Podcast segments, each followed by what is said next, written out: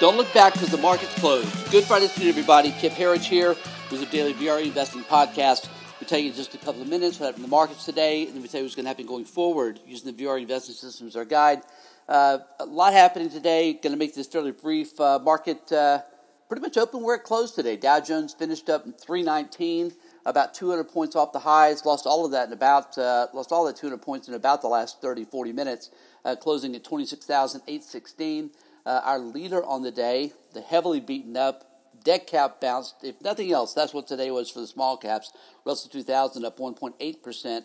Uh, and then uh, NASDAQ, again, up a strong 1.3% at 8,057. S&P 500 also up 1% today, closing at 2970.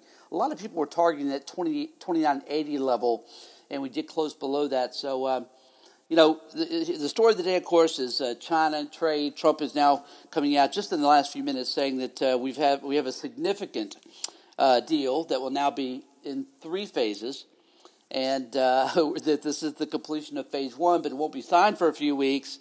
And uh, look, you know what? I did see that um, the Treasury Secretary Mnuchin said that you know maybe they won't uh, call China a currency manipulator anymore, so they're trying to tone things down a little bit. Look, we've been saying from for a long time now, Trump had a binary choice to make. It was going to be one of two things: either continue to be hard line all throughout the election next year. That was our vote, by the way, or to go ahead and make peace short term. Let's get him reelected, get through, uh, get through that, and then he can go back to, to being a hard liner again. That's that's the choice he took. Uh, so likely, the market's really told us that this week even on bad news uh, re- related to China, the markets didn't sell off. Again, that's the tell. That's you always not the news that matters; it's the reaction to the news. The tell all week long has been that the China trade stuff is really uh, passe when it comes to market direction, which of course is a very good thing. Uh, by the way, global markets ripped and ripped and roared today. Every single major uh, uh stock index, just in the last couple of days now, is back over its 200 day. Uh, that's very positive. Again, we're starting to see some positivity. That's uh, that's really our vote. This breakout is going to be higher, not lower. The range breakout we've been looking for, we believe, is going to be um, uh, uh, to the upside. Internals today were uh, were fantastic. Best internals in five weeks. VIX declined three to one positive. Uh, up down volume five to one positive, six to one positive on NYSE almost.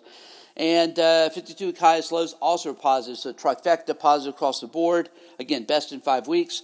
Uh, nine of our 12 sectors closed higher on the day, led by industrials, materials, both up 2%, tech up 1.5%, but the all important semis are up 2.2%. And again, Russell 2000 up 1.8%. Oil today closed at 54.68 a barrel, up $1.13. Gold down $8 an ounce, 14.92. 10 year spike today is now back to 1.75%. We still don't believe those lows are in place, but we believe U.S. rates are headed much, much lower. Silver 17.55, uh, down oh, uh, 4 cents an ounce. And Bitcoin, it's just we'll just mention this because Bitcoin is still struggling to get out of that 8,000 range. It's, it closed today at, or trading today at 8,345. For those that have been listening to us for more than three years, Bitcoin has been the single best risk on, risk off signal indicator, giving us a, about a week, a week to two on average uh, advantage, excuse me, early signal uh, for the equity markets, U.S. equity markets, which way they're going to go.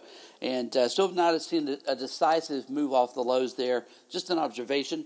Uh, not that we could ever really make fully sense of it anyway, but it was a risk on indicator, and there was a correlation there happening between the Bitcoin and, and, equities. We'll see if it continues to stand up. It's given us our last four signals, uh, uh, higher or lower in the equity markets. Folks, uh, again, Kip Herriage here. We'd love to have you come join us at VRAinsider.com.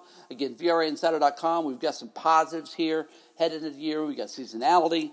Uh, we got rate cuts. We've got earnings. Of course, the, the, the, the, the language and the comments from these CEOs and companies is always the most interesting because the, you know, the estimates have been slashed so so deeply that it's going to be a, it's going to be real hard for companies to miss. So it's what these companies say about going forward. Of course, sentiment, extreme fear readings, very hard for the markets to go down uh, when everybody's bearish. And why is that? Because they've already they've they've all sold. And uh, anyway, that's it for today, folks. Have a great weekend. We'll see you back here again Monday after the close.